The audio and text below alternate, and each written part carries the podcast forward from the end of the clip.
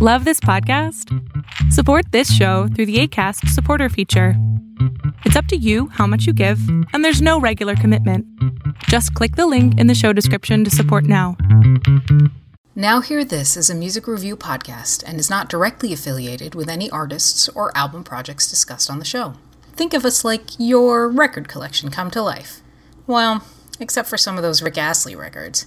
But who are we kidding? You're never going to give those up.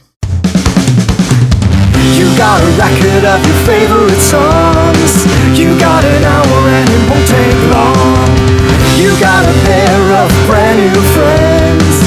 You got a ticket, gonna stick to the end. I said, now hear this. Now hear this. Now hear this show. right now.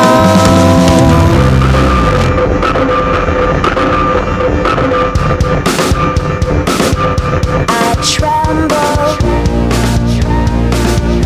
Emily. I'm in a band called Metric. They're gonna eat me alive. What about this new album? We're so happy with it. It sounds like Fleetwood Mac playing dance rock. If I stumble,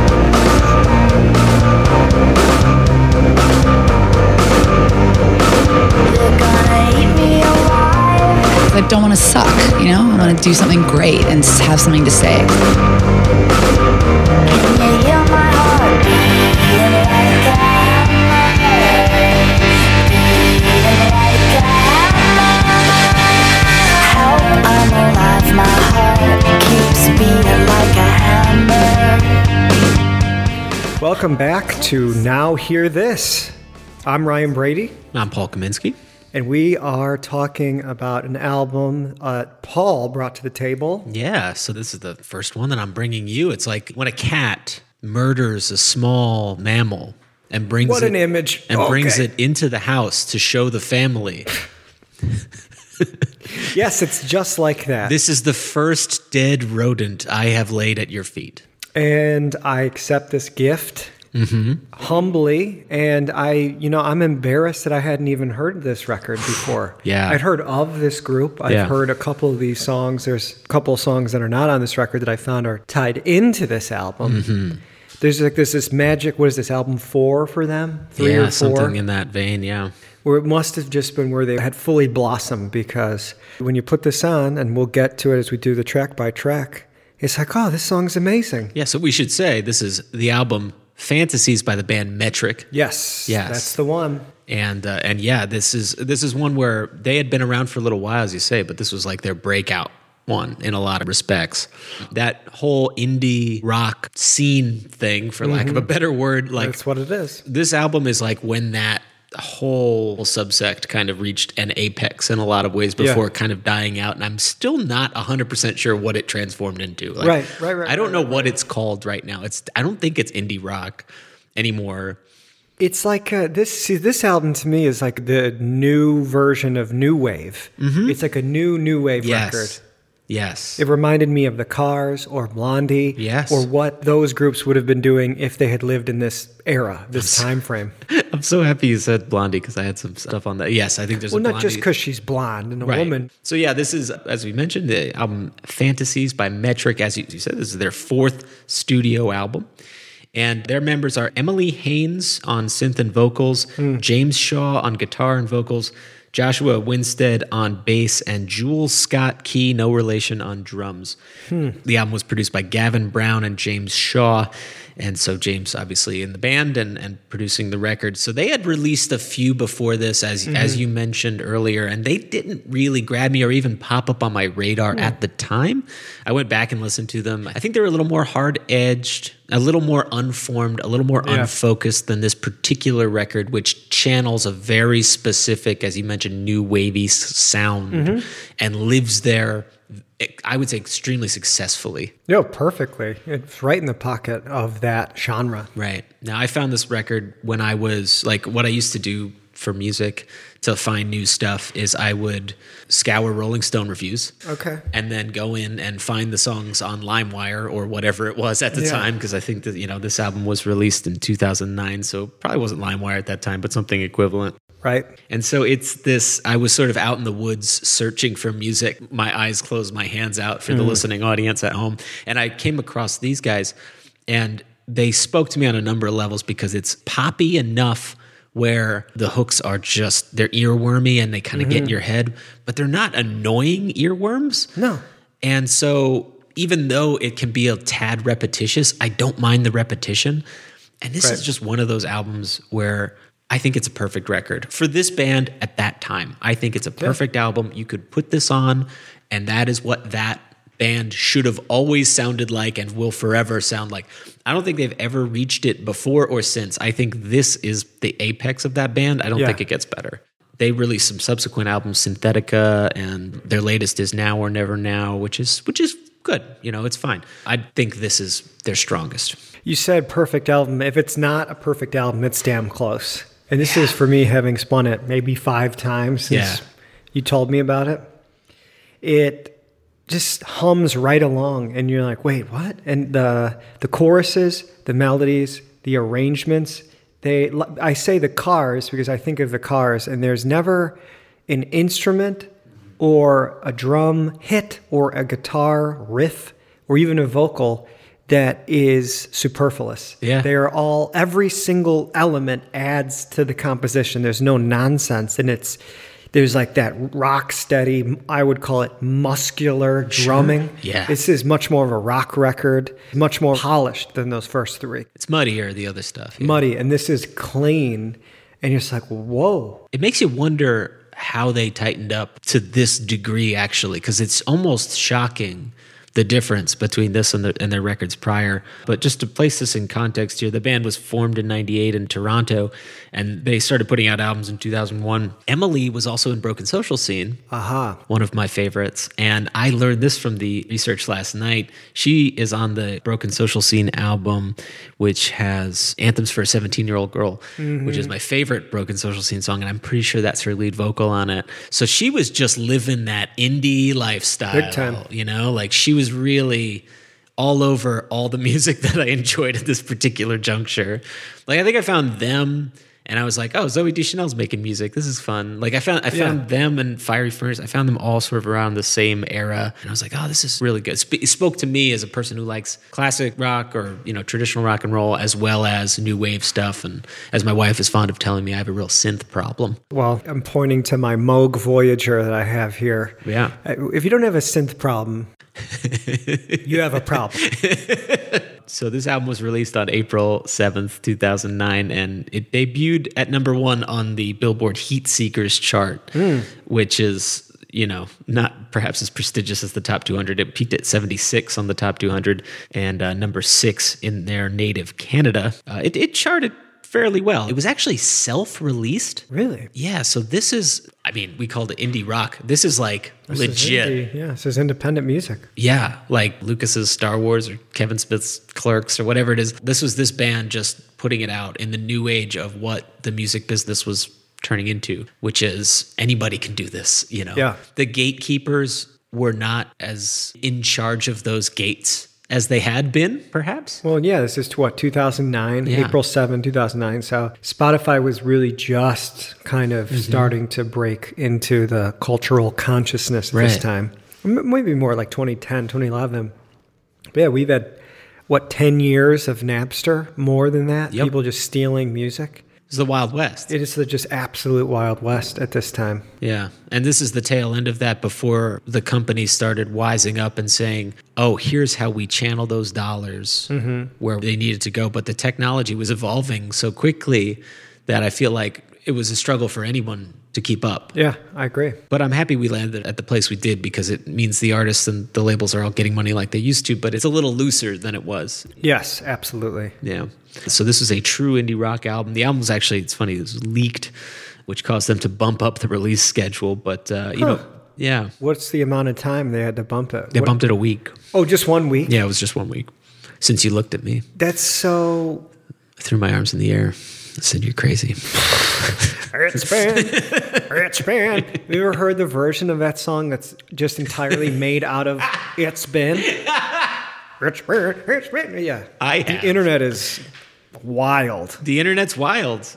But despite the fact that this was sort of guerrilla release, it did get a lot of pickup and, as we say, charted fairly well. Stereo Gum actually placed this as number uh, 26 on their best albums of 2009, That's pretty high. and uh, it went platinum in Canada. Was Canada, is that, so is that 500,000 in Canada or is it still a million? I think it's just a toonie. I mean, I have a hard time keeping track because like the certifications Yeah. depend upon the population of a country, and it's all Sure. different. And They use pound notes, right? it smells like Pesos? maple syrup, right? Isn't that what the the Canadian? Uh, the the is it lira? Are I'm they going- part of the United Kingdom, They are the queen's subjects, the Commonwealth? right?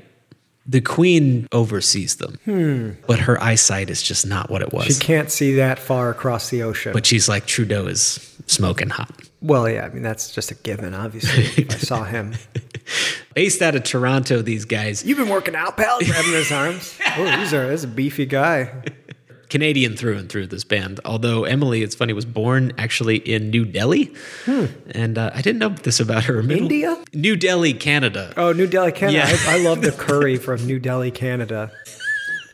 Bacon maple syrup flavored Yeah. curries. They're good. Uh, Emily, I don't know. Have you ever heard Emily's solo stuff? I have not. It's um slow. I feel like whenever I don't know how to describe something that's slow and You just vague, call it slow. I- oh, well- he's a little slow.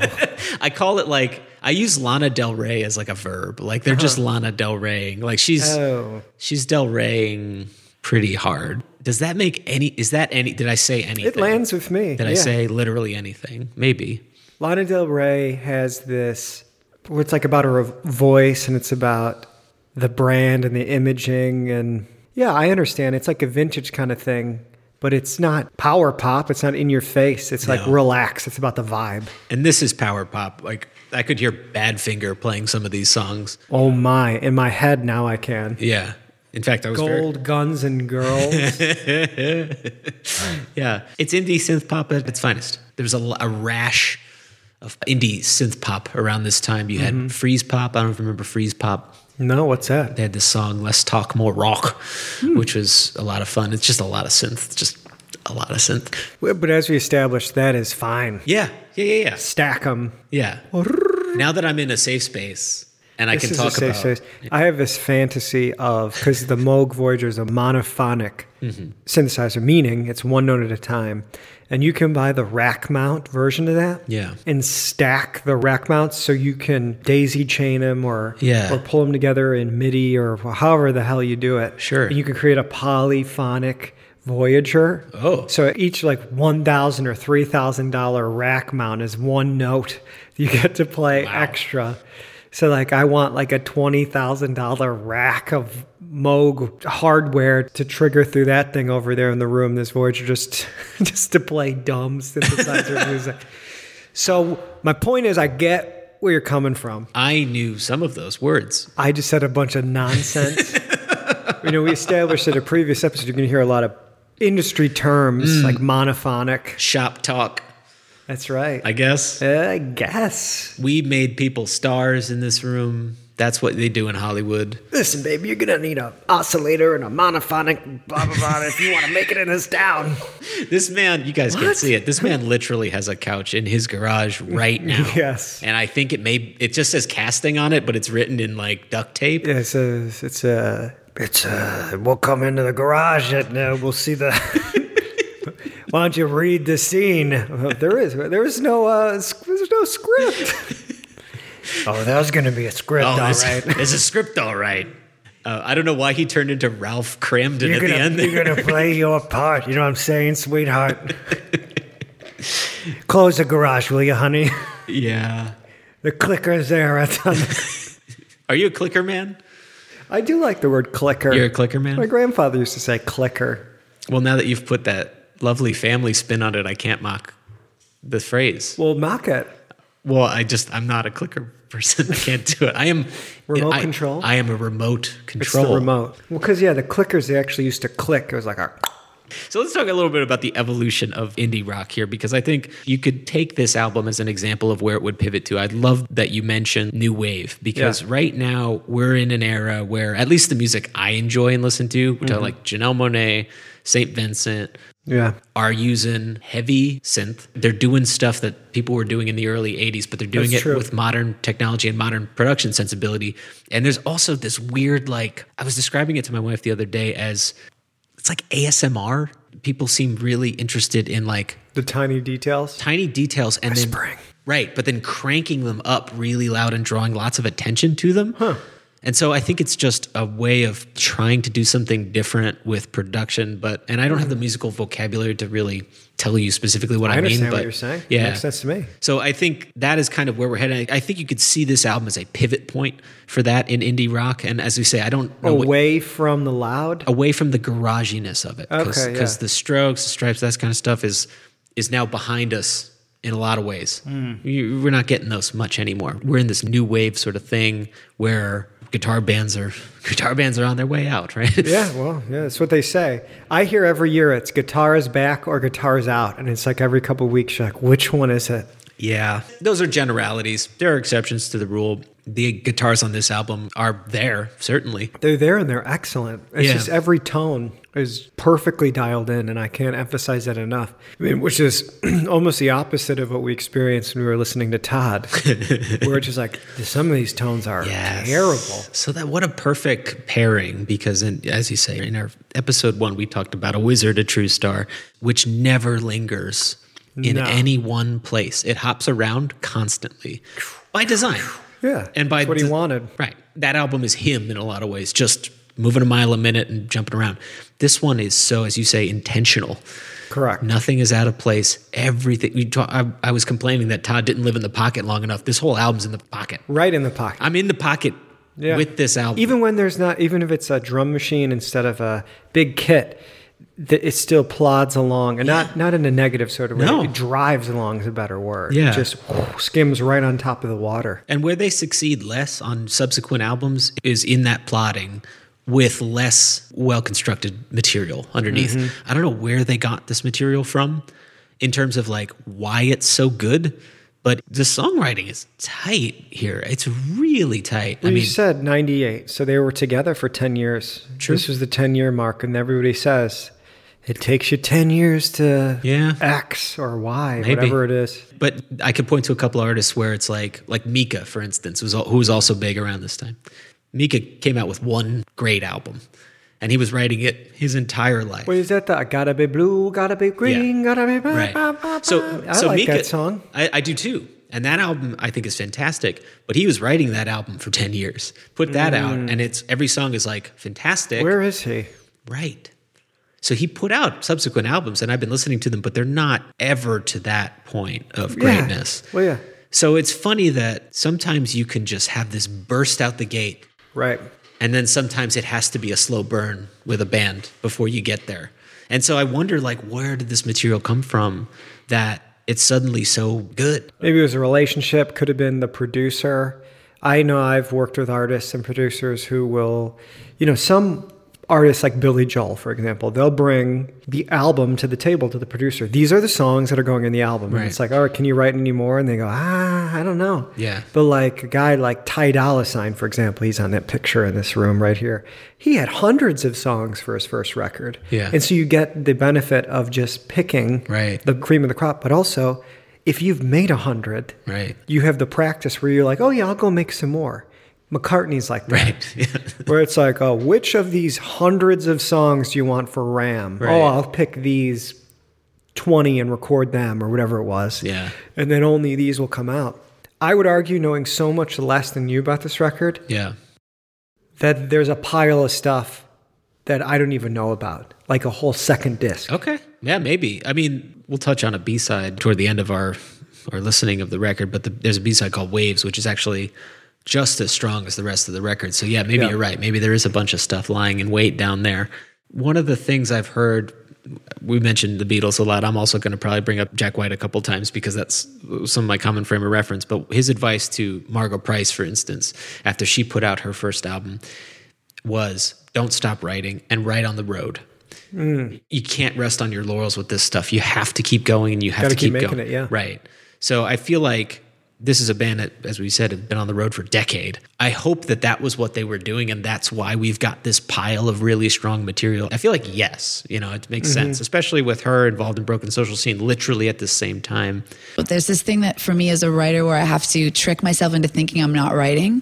You know, I felt like I was becoming this sort of like cartoon character of like, now I'm on tour and now I'm writing. Like I'm in my room with a piano and I'm writing and I'm thinking and I'm brooding and I'm moody. You know, it's like, ah, I don't want to, this is such a cliche and this is like so self conscious and ridiculous. So, and there's like, you know, j- pressure, not like insane pressure, but mostly created by me because I don't want to suck, you know? I want to do something great and s- have something to say. So um, I basically tricked myself into thinking that I was never going to write another song and that it didn't matter.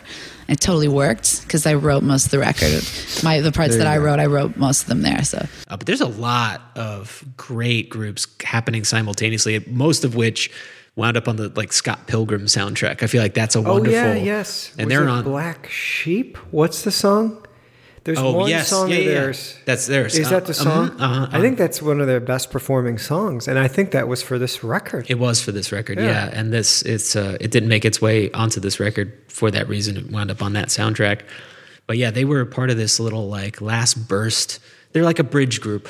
They're like, if we're on this indie rock journey, and they're taking us to that next step. yeah. So I have a couple just overall Ooh, hit me. This is indie synth pop at its finest. It's like you're being injected with amphetamines by a sexy nurse, and you're like, okay. Paint the picture for me, Paul. It's like a bowl of sugary cereal on a Saturday morning. Now I can get behind that. What's your sugary cereal choice? I'll always be partial to Fruity Pebbles and Cinnamon Toast Crunch, but I feel like Cinnamon Toast Crunch is so expected. I have to be hipster about this and say like Fruity Pebbles or something esoteric like that. Frosted mini wheats. Wow. I could eat just a box of that right now. Wow. Okay.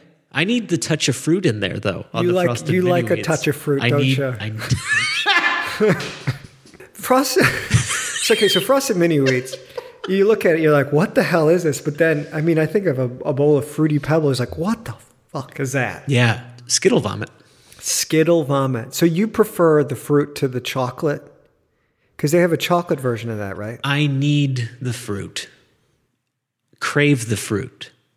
Like the chocolate, crave the fruit. You know, these. This is public. These things go public for eternity, right? You know, they used to call me cherry cordial in college. I know that now. but yeah, so Ah. I interrupted your bullet points. no, you contributed to my I bullet contributed points. to your bullet points. So I think much like a bowl of your favorite delicious sugary cereal, nothing is out of place. When you pick up that spoon and you shove it in your mouth, you're getting the same experience with every shovel, unless you're eating Lucky Charms. And if you're doing that, I hope you're eating the oats first and saving the marshmallows for last, because otherwise you are a maniac. So you're saving all of the milk sogged marshmallows Exactly. for the end. It's like the fi- Who's it's- the maniac it's exactly? the burst of fireworks at the end of it's like if, it's like you know you're at Disneyland and you're waiting for those fireworks. That's the that's the marshmallow. Is there any nutritional value in the cereal in Lucky Charms? Are we recording any of this? yeah, Okay, good. it's rolling. I'm watching it. You know, so sometimes I think you just wait until we I say something not. Oh crazy. no, yeah, I definitely do m- press the mute button, and they're like, "Oh, where'd that go? I don't know. I was recording." yeah. My last bullet point here is it's riff rock with Debbie Harry poured all over it. Oh yeah, this, this is my favorite section of the podcast. I would just tune into that. I could listen to just an edited version of your bullet points Yeah. for all of our episodes and be like, "Yep, that's my guy right there." This is Paul's bullet corner, and it's a classic segment. we need that is the gunshot, the hip hop. Am I okay? Well, now here's a transition. MIA is also around this time becoming Yes, yeah. popular, and she is doing this thing where she's merging the indie sounds of the time with like gangster rap, and everyone's Yeah. falling head over heels Oh, for I mean it. that song was everywhere that summer. I think it was this summer. think it was this- from this was- Pineapple Express. That this movie. was yeah a big summer for music. Like I listened. I found Blur this summer. I know they Oh, had boy. been around for a little while. Ooh, you had a good summer that year. Had a girlfriend at the time whose screen name was Crazy Beat. So that's uh, so that's fun. Dandy Dandy Warhols. I know the Dandy Warhols. They're around around this time. Uh, who else we got around this? 2008, 2009. Well, I mean, Jack White was making stuff. I remember him. Yeah, Dead Weather, Is this the era? Shiny Toy Gun. I mean, Vampire Weekend had put out a couple records. They were Vampire Weekend. around. See, they're another one I would put into the metric box a little bit. MGMT, oh yeah, uh, Yaysayer. Yesayer. Well, I saw Yesayer sometime in New York. I can't remember where. What's uh, was it? Odd the Odd Blood tour. Yeah, that was it. that's That a actually great was album. it. That's a really good. I gotta put that on my I list. have to find the name of his band. They had that song Listomania, Phoenix, Phoenix. 1901. I listened to a little Phoenix. So it's but you- like what you're saying, this new wave, this like late 70s, like 77 to 80, 81 is back. Yeah. But it's produced competitively for the marketplace. I feel like Kurt Cobain picked out a plot of land. Hmm. And then Jack and the Strokes and the Hives and all those guys started to build like an old timey cabin on that land. Right. And then these guys were like, why don't we have central air? Let's get central air. We need Wi-Fi. Mm-hmm. We need Wi-Fi. We need a doorman. We're going to IKEA. Has anybody coming with and Radio Shack. Uh, are they still around? Radio Shack? This- is gone. This is the portion of the show where we say, is that dead? is that thing still around? So last episode it was Harry Belafonte. By the way, science is still out on that. Don't know if I he's still haven't- alive or I not. have not checked. No, If you Google, I will be so upset with you. I did not. Please didn't- don't. I'm not touching the. c- I actually will never look up if he's dead or not. Right. I need the news to serve it to me. He's Schrodinger's Belafonte at this point. He- Schrodinger's Belafonte. If he opens the box, you can never, ever, ever go back to the last scene in Beetlejuice. so we've talked about setup, but let's get into the album. okay. Oh yes, uh, that's right. Let's get into this album. Oh, So- are we recording? Yes. yeah, okay. good. Yeah, so we have we kick open the door here with "Help I'm Alive." This was also the lead-off single of the album. It peaked at number 21 in Canada, uh, the, the highest charting single of the of the album. It's got that drony songwriting style, but it's just tight enough to be engaging and just loose enough so it's clear that they don't take themselves too seriously. It's a nice balance that reflects them as a group in a lot of ways and it sort of ping pongs between arena rock, electronica, and sunshine pop. You know, here and there, you have that burst of acoustic guitar. Yeah. You also have that burst of like the "Give My Regards" to Broad Street silly love songs, the like sort of Yeah, yeah, yeah, yeah. machinations. But it, it creates enough of a link where it works for me. This is a great song. It's got such a big chorus. Help Yeah. him alive. My heart keeps beating like a hammer. And then she says a few other things and then ties it back with this big rise beating like a hammer. Yeah. And so I was hooked right away. I mean, just right out the gate, you really are hit over the head with a hammer of such a great pop song. And I think, I mean, I, I looked some of this up. Emily said that this is one of the first songs that she wrote on the piano when she was in Buenos Aires Oh yeah. and it was it started out as a ballad but you know when she brought it to the band it c- it was given this like this life Yeah. and you can hear i mean i can't even imagine what that sounds like as a ballad Well, I can tell you what it would sound like as a ballad because there's an acoustic version. all right so i Of it. told you there's a second or third disc Yeah, so there's an acoustic version of this one, Gold Guns Girls, and I think those are the only two that were included as like bonus tracks elsewhere. Yeah. So you can kind of get that point. It does need that power. It's funny you mentioned the drums. Like the power drumming kind of makes this. It's like boom, boom, chk, boom, boom, chk. you know, it's got that. huge bass drum on Yeah. the song too But also the snare is super tight and it's an 80s ish sounding. for sure definitely Mm. Kind of i thing. said in my notes here is what did i write starts off like an incredible lost cars album Yeah. no nonsense Yeah. Yeah. It does have that like um like a later Cars album kind of sound to it a little. heartbeat city Mm, That's the one. Mm-hmm. That's the one. I was my brain was scanning. We have a strict no googling policy on this Uh, we show. try not to touch the, the old Google. Yeah. So from there we jump into Sick Muse, which is a great follow up. The album is just relentless. I like this song more than the first song. I Where you're do just too. like, how is the second song better than the first song? When does that happen? Yeah. And, and but that's the thing about this album. the songs keep getting better. Like that's why I call it a perfect album because there's nothing I would throw away off this. No. There's nothing I would take off. No. I think they made the exact right choices. I think it's the best hook they could have shot for because it's got this like sing-songy quality at one point, but it's also driving, you know? And the lyric is nice. The idea that money is the sick muse, right? So it's money takes your attention and points it to a dark place that you wouldn't necessarily go to on your own volition. It's basically saying that, you know, it's the old adage, money's the root of all evil. Well, it's, the, it's basically saying that. It's saying, like, once you introduce money into the equation, your focus shifts unnaturally into sort of evil, I guess, Yes. or Yes. sickness. But then we get that counterpoint of everybody, that bit where she goes, everybody, everybody just wants to fall in love. And it's a tension that lets you go. It, it like forgives you. It forgives the greed for a minute. It says Yeah. it's okay to go to that dark place, but here's the bright sunshine that is you're also Who capable doesn't of. want to fall in love? Everybody. Some maniac doesn't want to fall in love. Some Lucky Charms eating maniac. Even Ted Bundy wanted to fall in love. Yeah, with um, at, at least a corpse. Definitely. Oh boy. But yeah, I would. No, I just associated Lucky Charms and Ted Bundy together for myself for the rest of my life. Good work. We're very sorry if you are listening to the show. We, I actually have a point about the chorus I, I found, and that Emily had said that the first version of the song had different lyrics in the chorus, which referenced the Greek myth of Cupid and a few other things, and it wasn't clicking. And so they went and they, you know, this is a very simple sing song Yeah. chorus, but then in what verse two, she's talking about Cupid and all of, well, no, that's the first line, right? Yeah, I'm with Cupid. Money Yeah. is a sick. So they moved things around and, you know, it clicked. Yeah, But yeah, it's just such a delight when they click this well. it's simple in a way. What I, we're going to be making a lot of references to Todd. I feel like throughout this whole podcast, but like Thank God. Todd, take the wheel. It boils it down to a place where I always wished Todd would boil it down to on his album. Like this one really just it takes that adage of simplicity is the best. And It really uh, is. Yeah. Especially in pop music. Right, which is what this is. Like, I don't want to. This isn't necessarily high art. This is for sure pop record. Okay, but what is high art? Would you consider The Simpsons high art? I would actually. I think it's just as good as a Jay Z song or a Monet or Yeah. or the Sistine Chapel. It's like it's stuff that Okay. touches people in a grand scale.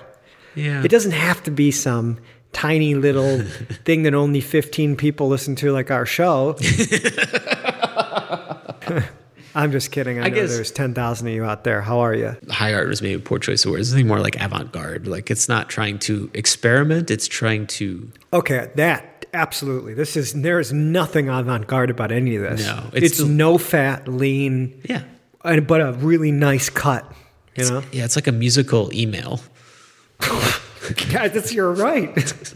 I'm, never, I'm learning a lot about myself and about life as we dance along this show here. That leads us to track three here, which is, again, I think better than the last 2 Mm-hmm. Another irresistible series of hooks here. We're talking about Satellite Mind. Hold it, Oh, I can feel you most when I'm alone.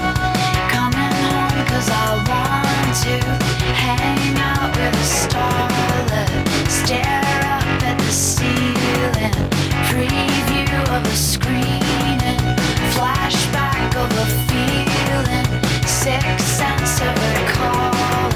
Heard you fuck through the wall. I heard you fuck when boy. Send vibrations. And it's just an irresistible series of hooks about masturbation. Yeah. Yes, and it is One of my favorite songs about masturbation. Ryan, what's your favorite masturbation song? turning Japanese. Is that a mess? No. Yeah, that's what I thought it was. I'm turning Japanese. Turning Japanese. I think I'm turning. And no, I know the song. Yeah. Is that not right? Is that is that a myth? I thought it was about I'm not just trying to be- cultural appropriation. Okay, then my next Shebop? favorite song about masturbation is "I Touch Myself" by the Divinals. Oh, that's so good. Yeah. You're thinking of Austin Powers right now, aren't you? The Union Jack. We shouldn't be locked eyes right now. for I have this. locked eyes with Paul, I'm diverted. and I'm clutching my chair. divert, divert. There's the line, heard you fuck through the wall. It's just so badass. It's so oh my god, boy, this this album has that pop quality, but the lyric sometimes and the delivery of the lyric is so rock and roll and she just absolutely nails it when she she's talking about just this idea of Emily Haynes sending sexy thoughts to somebody through vibrations within her own mind Yeah. it's just so it's like i can feel your ghost when i'm alone like it's just it's so good it's so good She says here that she was at a funeral in Los Angeles for a friend of hers, and it had, it filled her with some Lynchian, David Lynch, Yeah. like whatever paranormal sort of vibration. And she asked herself the question, how can you protect your privacy from invasive ghosts? Whoa. She actually asked herself that question. And so she stayed up all night working on the song in her hotel room. And when she landed back in Toronto, they went right in the studio to record this. Wow. So to your point earlier about like how did they have the quality? She was she's she's on the road. Yeah. She was writing even at funerals. She's thinking about all of this stuff, putting it in to her brain and outputting such great pop songs. Well, that's interesting i didn't know that the last note i have about this song is like once this album comes on i don't want to turn it off i just want to let that shit ride because Hmm. That's it's very addicting yeah or Yeah. addictive. addictive like the cereal Mom, I'm another. These are just- another ball. these are that's disturbing these are bites of that cereal these are spoonfuls Yeah, they are. Uh, so the first little break we get on the album is this track four, Twilight Galaxy. But the damn thing is still pretty driving. Okay, so the way I frame this is like if this album is taking you on this like car ride, this song, even though it's slower, doesn't slam on the brakes. No, no, no, no. That doesn't. It, I don't think that ever really happens. But the album doesn't slow down for a while. Yeah, it just it slows down so you could admire the scenery before you're back Mm-hmm. Definitely. to going 150 miles an hour. And this Right. this one is one that does that. So I wrote well produced, drums fly in, great writing, hooky in an understated way. Yeah. And, you know, the background vocals, Oh yeah. those, ooh, I, I can't even do it because that's it. Uh, You just find yourself thinking about that later. You're like, oh man, which one was that? Oh yeah, I think that was Twilight Galaxy. Yeah. It's, it's a T Rex quality to this one. Right. Some bowling. Bowling Man. yeah. There's no glitter in the gutter. There's no Twilight Galaxy. I could just see Mark sitting there with his top hat and glitter. Well- literally glitter. No, glit- when I'm- why do I always do the old Bruce McMouse voice? Oh, baby, there's no glitter in the gutter, baby. I was hoping we'd get that. Oh, Twilight Galaxy, man. Ah, Okay. Just another classic character you'll come to expect here on this show. Is that Bruce? hey. baby, it's me, Bruce. I'm here. I want to talk to you about Patrick, baby. All right, all right. I gotta go. I'll see you later. Oh, that was that was crazy. Yeah. We talk about phrasing a little bit. This is one where I feel like that is really on display. Emily's got this line I'm all right now. Come on, baby. And it's just, it's such a generic line, but Yeah. the, the inflection and the, the placement of it and how she's phrasing it is just spot on perfect. You're selling me. I I mean, I didn't know this band and, and now they're one of my favorite bands. So it's like, how did this happen? Their new record's pretty good. Their new record's pretty good. I got to It's- check that out. It's not it's not this, but it's pretty good. Uh, then we go on to Gold Guns Girls, which was another single on the album. This one peaked at number 88 in Canada. It's like a fucked up alarm clock after the dreamy landscape we were just It's in. my favorite song on this record. really? I can't get this is my is it my name for this record. okay. This is the one I keep going back to. I think the lyrics are so funny in such like a twisted way. Yeah. And well, so you, you mentioned singles, so I looked this up. So there are four singles on this record. Lot. So if it came out April 7 in 2009, the first single was December 23, 2008. So you had a single way before the record, which is normal. That, Yeah. that was Help 'Em Alive. Then Gimme Sympathy, March 12th, 2009. Mm-hmm. Sick Muse, June 1st, 2009. So April 25th, 2010, this was the single. So this is That's a long cycle. it's almost a year after single three. yeah. It makes me wonder why. I didn't dig into it. I should have done the research, but it's just like a year later, they're still working the record. It must have taken off. And they're like, ah, just send it to radio or something along those lines. But I feel like that's a modern thing. I feel like we've been getting that a lot lately. And and I, I don't mean to keep harping on St. Vincent, but like she put out that album Mass Seduction And then she's been writing that since 2017 now. Yeah. And she just put out a new single from it like a couple months ago. So that's like Okay. a two years, almost a two year cycle, year and a half cycle. So I feel like once people, it, it was much more of a churny workman like Right, right, right, right. right. attitude before this modern concept of if you made something, you can continue getting it to people. Mm-hmm. I Well, think it's true. It's that's how digital works now. It's always available. You know. it's got the virtue of like, y- there's so much to discover. Yes, definitely. You're going to hit somebody you didn't hit before. Inspired by Scarface, this song. Really? I didn't know. Yeah. It's a great wordplay. All the gold and the guns in the world couldn't get you off. I just think it's some. It's just such good writing. and she's got these superb backing vocals. I think Emily's duping them on herself because it's just they come in like an echo, but they're never distracting. It always Never, just no. sort of works. Actually, this one made its way into the movie Zombieland and onto an episode of Entourage, the end credits of Totally Spies the movie, and a FIFA World Cup video game. I've seen most of that. Not totally spies, but everything else. I know you're a s- you're a Totally Spies head. I could peg you that walking into the room. Turns out the truth is I've only seen that. That's my, the only movie. That's all I got. I've only seen one movie in my life, and it's totally spies. Get on the couch. Sit back on the couch. Look at the duct tape out. We're gonna read a scene from Totally Spies. What is your favorite kid spy movie? Is it Totally Spies? My favorite kids spy It's got to movie. have kids in it, yeah. My favorite does Three Ninjas count as a kid spy movie? No. Okay, so then I guess it's totally spies. Yeah.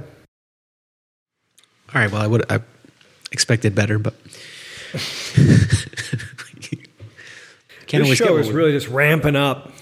sympathy Give me sympathy. is fun. I love sy- I have sympathy for many things, and I give it. Do you re- really though? Is that true? Is- I sympathize. I think he does. I think he does, sympathize. folks. I sympathize. So, give me sympathy, track six, and just when you think that they're all out of hooks, S- yeah, Exactly. exactly. maybe the best one on the album. I don't know. I, every one, I'm like, I think this is the best one on the album. Uh, this was another single. This was number 52 in Canada. And the rising tension of this song to the release of the chorus is just so satisfying. It's like by the time you get to the chorus, you get this burst of bright guitar to help you jump around these clouds you found yourself on or something. It's Yeah. just whoop, and then you're up there. And obviously the Beatles and the Rolling Stones bit is a nice touch point. But what I'm always proud of is when I find out I liked an artist before I realized they were super into the Beatles because Yeah. it's affirming for me that I don't just have like some sickness Right. for them and can't get around it. Like she and him, I loved them. And then I heard that they covered I Should Have Known Better. And I was Yeah. like, I am proud that I didn't know Yeah. that. Well, I mean, yeah, they nail that song. they do. To answer to the question, who would you rather be, the Beatles or the Rolling Stones? My answer is a question. It's what year is it? Ooh. So let's just throw out a year. Well, actually, I mean, if it's any time the Beatles are around, for me, it's the Beatles.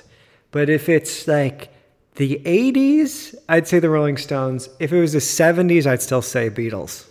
I guess it depends which year of the 70s. Or let's throw one out 75.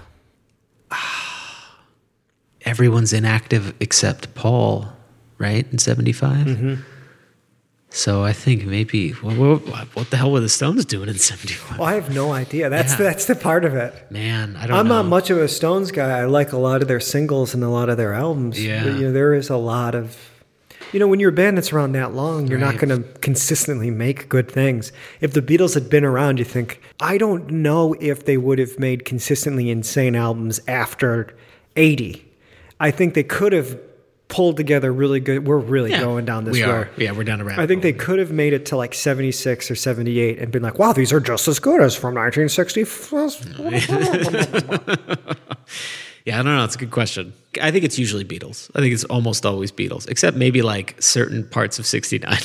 Right, right, right, right, right. Yeah, well, yeah, they had a really good stuff. Yeah. Prescient though, like "Here Comes the Sun," that's the number one Beatles song streaming. That's right. George And a wins. George and a George win. George wins. yeah, so anyway, the great hook, great everything about that one. Then we get another tap of the brakes on the song track seven, Collect Call. It's the same thing. It's not like stopping the ride, it's just easing up a bit. I guess one of my critiques on the album might be that the hooks can start to sound a little samey, Yeah. but I don't care because I like them, Yeah. you know? I love I'm a Lazy Dancer when you move, I move with you. I literally wrote that one. I got a real emotional feeling out of this one, and I was shocked. I was like, all of a sudden, like thinking about my wife. Like, oh Yeah. wow, this is really getting me. And this is the first mellow tune, right? It's one of a few, it's like one of two, I think, mellows, or one of three mellow songs on the album. We talk about phrasing again. If somebody's got soul, she goes, if somebody's got soul, Right. if somebody's got soul, you know, it's, it's really a, a novel way to do that. And it keeps a fairly cliched term interesting. Sinatra used to do that. If you ever listen to Yeah. this song like Chicago, Yeah. if you pull all the Chicago's out of Chicago, it's like Chicago or Chicago, Chicago. Yeah. Masterful lead vocalist can do that. Mm-hmm. Yeah. So then brings us to track eight, front row. We're back in our regularly scheduled It's journey. right back up high octane. This is what. Mm-hmm. This one's got a '70s power pop feel to it. This was the Bad Finger one for me. This is I could hear them sort of doing that. I actually laughed out loud. I'm in the front row with a bottle. I'm in the front row. I'm a model. I'd la- I was like, it's funny. Under normal circumstances, this might be a standout for me, but this record is so great Felt the same way. that I just I was like, oh, this is another good song. this one sounds like something off going. of yeah the next one like synthetica that album it feels like rejects from this one maybe a little bit so this one if they had to cut something maybe you cut this one but you know it's, it's good Yeah.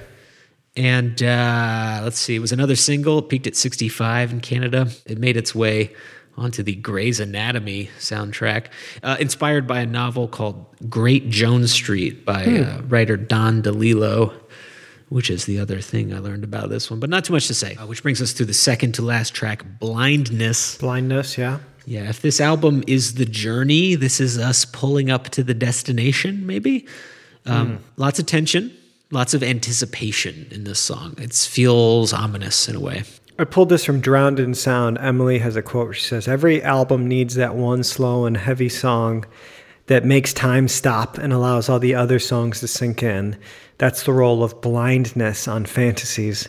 You're meant to close your eyes when you listen to it and breathe. Yeah. Wow. I love her. I love her too. I want to leave, but the world won't let me go. It's got Hmm. That's- that. yeah, it's a heavy, man. beautiful line, and she repeats it, and that's what sent me on that trip of Broken Social Scene. Because if you've listened to Broken Social Scene at all, that's their shtick. They sort of they have a that repetition, almost a mantra type or mantra Mm-hmm. type thing. Mantra, mantra, capo, Yeah. capo, Capo. whatever. Yeah. In Anthems for a Teenage Girl, it's stop that car, drop that phone, sleep on the floor, dream about me. Hmm. And they say it about 400 times. In this one, it's I want to leave, but the world won't let me go. What it is and where it stops, nobody knows. You gave me a life I never chose. I want to leave, but the world won't let me go. It's a Yeah. really, it buries itself in your brain. Yeah. And it's, it. I would say it's an earworm, but like a nice earworm. Like Yeah. if this was Khan putting this in my ear, I always think of that too when people say earworm. Yeah. I'm always freaked out. Oh, I have another earworm. It's like Wrath of Khan. yeah. I put creatures in our bodies. Oh boy. made us do things, say lies. I could go on, and I might. and you may and should and probably will. when the guitars come in on this, and then the drums smash in, Yeah. they're in beat group mode. Oh yeah. This sounds like British invasion. I was going to stuff. say that's why you like this record. It's old music, new music mashed together thing. it's that boom, ch, ch, boom, ch. It's like that thing you do. or, You know, it's like a The Ringo. beat. meters, yeah. Right. uh, which brings us to our last song, uh, "Stadium Love." I, I think my first note on this is just holy shit. Wanna make a bet? We'll be neck and neck, taking on the gloves. Spider versus bat, tiger versus rat, rabbit versus dove. Wanna make a bet?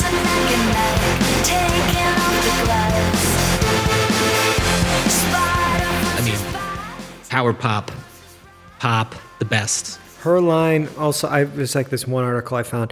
She says, Emily says, imagine an apocalyptic Noah's Ark transplanted to the Thunderdome with animals of every stripe fighting for their lives for the entertainment of the human race. Can we hang out, Emily? Like, I, just want to be friends. I just want to hear more of this insane imagery that flowers from your head. I love it. Uh, I- I mean, the lyrics are nonsensical. Like, I, I get that there's a point to it, but like, Yeah. the lyrics are crazy. Her delivery is so compelling. I feel like it doesn't matter. It is, it's just it captivates in a way that I feel like it has no business to captivate. Yeah, she goes on to say, everything we do is part of the, in quotes, show. None of us have the option of sitting out around. The natural world used to be something we thought we could exploit for our pleasure forever, Whoa. but those days are gone. Wow. The natural world is fighting back, and the natural world will win. Wildlife. Wildlife! Wildlife. The natural world is fighting back, man, and the natural world will win. Our classic characters. This one uh, was the official song of the Toronto Blue Jays oh, wow. for Okay. a couple seasons. I mean, the fighting, sports, I get it. The stadium, all of that. What do you think could beat a Blue Jay in a fight? A blackbird. That is topical. Jenny Wren. Jenny, a Jenny Wren. Uh, that brings us to the end of the album. It, it- a strong ending here. I mean, there's a B side called Waves, which I think I sent you to, is another one of those beat group songs. So I just wanted to touch on that a little bit. And there is a acoustic version of Gold Guns Girls, acoustic version of Help I'm Alive. There's this song called The Gates, which is a B side, and I Yeah. don't think I've actually heard that one. And then there is a uh, sort of dance remixes of Gold Guns Girls and Sick Muse. I pulled three quotes from a guy named Tim Sendra. It's on All Music about this record. So, Fantasies is a glossy, slick, and so clean you could eat off of it slice of modern rock that may scare off some of the band's early fans due to the unrepentant commercial nature of the album. This album sounds like an album by one of the bands that inspires them. Finely tuned machines like The Cars, Garbage, Blondie, and Missing Persons. And he wraps it up by saying, There's nothing small or careful about fantasies. It's a full on bid for pop glory, and it's a smashing success. and I agree. Hey, consensus. We did it. We did it. Well, I love this album. Thank you for showing it to me. I'm sure I will annoy many around me with gold, guns, and girls. At least until the court settlement comes into effect. And yes, yeah. until, until that happens. yeah.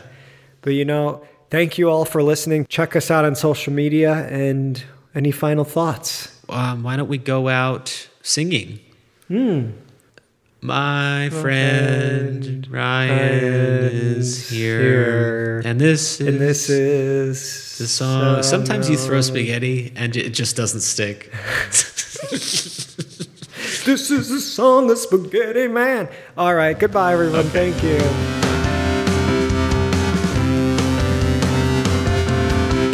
Do you have an opinion about the album we discussed today? Contact us at, at Now Hear This Podcast on Instagram, at Now Hear This Pod on Twitter, facebook.com slash Now Hear This Podcast, or email us at nowhearthisofficial at gmail.com. See you next time.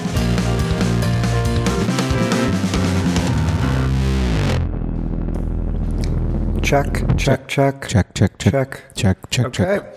Okay, I'm here. There we go.